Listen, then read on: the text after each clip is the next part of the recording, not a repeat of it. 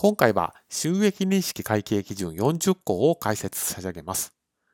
当動画の解説者の内田正隆は、週刊経済部で収益認識の連載を、中央経済社で会計書籍の執筆を、税務研究会で収益認識、法人税、消費税のセミナー講師を務めさせていただいていますので、当動画をご覧いただくと、収益認識会計基準40項が理解できるようになります。まずは全体像です。収益認識会計基準40項では、売主からお客さんへ、ま商品の支配が移転する時点を検討するにあたって、5つの指標を示しています。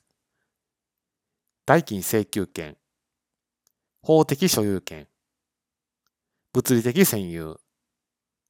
リスクと経済価値。これはその資産を持っているとさらされるリスク、ま、在庫リスクとかですけれども、それとか経済価値、ま、使うことで収入が増える、支出が減るといった効果があると。そして研修と。まあこういった指標をもとに、支配がいつ売り主からお客さんへ移転したのかを検討すると。これが40項の全体像となります。で、注意点もあります。まず、5つの指標っていうのは全てを満たすといったことまでは求められていません。特にこの点が誤解されがちですので、しっかりと押さえておきたいところです。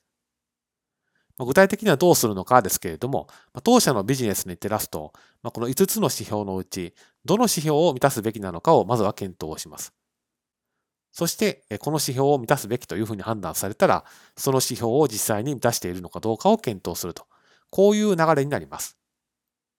そして、我が国の収益認識の実務で欠かせない出荷基準ですけれども、これは大体的な取り扱いで検討しますので、この5つの指標に照らして出荷時点で支配が移転しているというふうに結論を導く必要まではないということは言えると思います。ですので、当動画で押さえておいていただきたいのは、収益認識会計基準の40項は5つの指標を示していますけれども、この5つの指標を全て満たすことまでは求められていないということを覚えておいてください。